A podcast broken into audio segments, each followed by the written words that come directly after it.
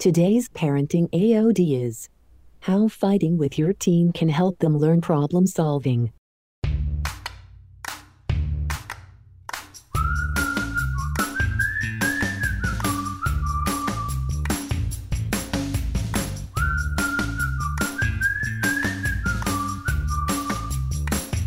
Welcome back to the Parenting Advice of the Day show on everythingaboutparenting.com. Today's advice comes from Lisa Damour, Let's listen. Well, if you find yourself sparring with your teen, like the parents in the movie This is 40, psychologist Lisa Damour says, don't panic. That's because fighting can be an important part of your child's development. This morning on the New York Times website, Damour writes that how conflict is handled at home can impact a teen's mental health and the quality of their relationships. She's the author of Untangled, guiding teenage girls through the seven transitions into adulthood. Lisa, welcome back to Studio 57. Thank you for having me back. Yes, what's great to have you here. What a great article. And I like what you say in this. You say good fights happen when teenagers consider arguments from both sides, and bad fights happen when they don't. So, how can conflict with teens be a good thing? Well, what we see is conflict comes with the territory with teens. Anyway. So, you have to accept that it's going to happen. And what we know is that it can become the training ground for helping them see things from multiple perspectives. And that's what we want our teenagers to be able to do. Mm-hmm. And when we look at conflict, we actually see there's four different types. It sort of sorts itself into categories. Three that are not so good and one that is much better. So there's attacking, where everybody gets ugly. There's withdrawing, where people refuse to engage. There is um, complying, where somebody just gets, gives in to make it stop. And then those are the three not so good ones. And then the good one is problem solving, when people can try to come together and say, here's how I think you might be seeing it, here's how I might be seeing it, how can we use that to come to a better you resolution? Know, this yeah. sounds so good when you're just sitting here and you're just yeah. outlining, and then, and then there's this, yeah. and then there's that. But in the heat of the battle, Lisa, you are mad. Absolutely. And you just, Absolutely. and then you say something, and then you're off to the races. Absolutely. So how do we tap that down on both sides? Well, I think often we can't. You know, I think sometimes, you know, stuff gets said that you didn't mean to say. We need to actually sort of let everybody separate and cool off. And then I think it's incumbent upon the parent, usually, to come back and say, I really don't like the way that went down. That got ugly, and I'm sorry. Mm-hmm. Here's where I'm coming from. Can you walk me through where you're coming from? Mm-hmm. You know, and it won't happen every time, and it can't happen every time.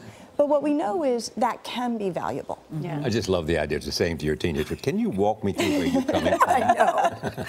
you know, and they might roll their eyes. yeah, like, again, where are you coming from? That's right. That's right. Because I would always say, "Look, I want to hear your opinion, but yeah. at the end of the day, I'm going to make the call." Yeah, it's not a democracy. Yeah, Gayle's the boss. But even to say that, I want, the your yes. children aren't bossing you around. No, no, but I'm saying, yeah, Gayle is a great mom. I mean, yeah. she has no, great but, kids, but right. But but somebody has to make the call. Absolutely. I mean, it's at the end of the day, it's the parents' job to have the yeah. rules. But what you said about, I, I want to hear your opinion. yes. Yeah. A lot of parents aren't getting there. Mm-hmm. And what we see is that when parents can get there, get things go better. I get yeah. that. You know, I thought you said too, teenagers who cannot resolve arguments at home often have similar troubles in their friendships and love lives. Yeah.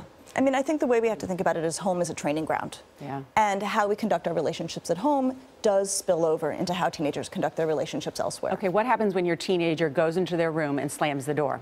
Well, that is often the outcome of the beginning of a yeah. fight. And I think we all want to get past the slam door. And I think that that's an impasse, and we need a new way in. And so I think to let things settle down and say, you know, when you're ready to talk, I'm ready to talk. Well, and then you say, don't you ever slam the door again in my house?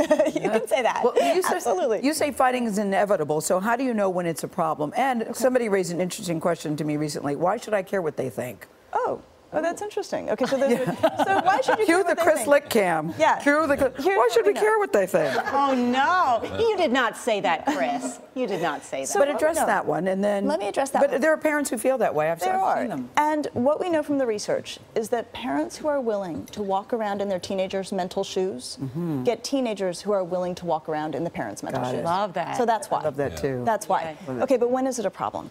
Right, so there are these really great researchers who study the parent adolescent relationship, and they have this terrific quote, which is disagreement is common, serious conflict is not. Uh-huh. So if you are getting knocked down, drag out all the time, and there's never any productive outcome, if you're jumping on a kid's back, as shown in the clip, yeah. right? Probably things are not going well, and that's probably when support is in order. I have one last quick question. What is it they want? What is it they want?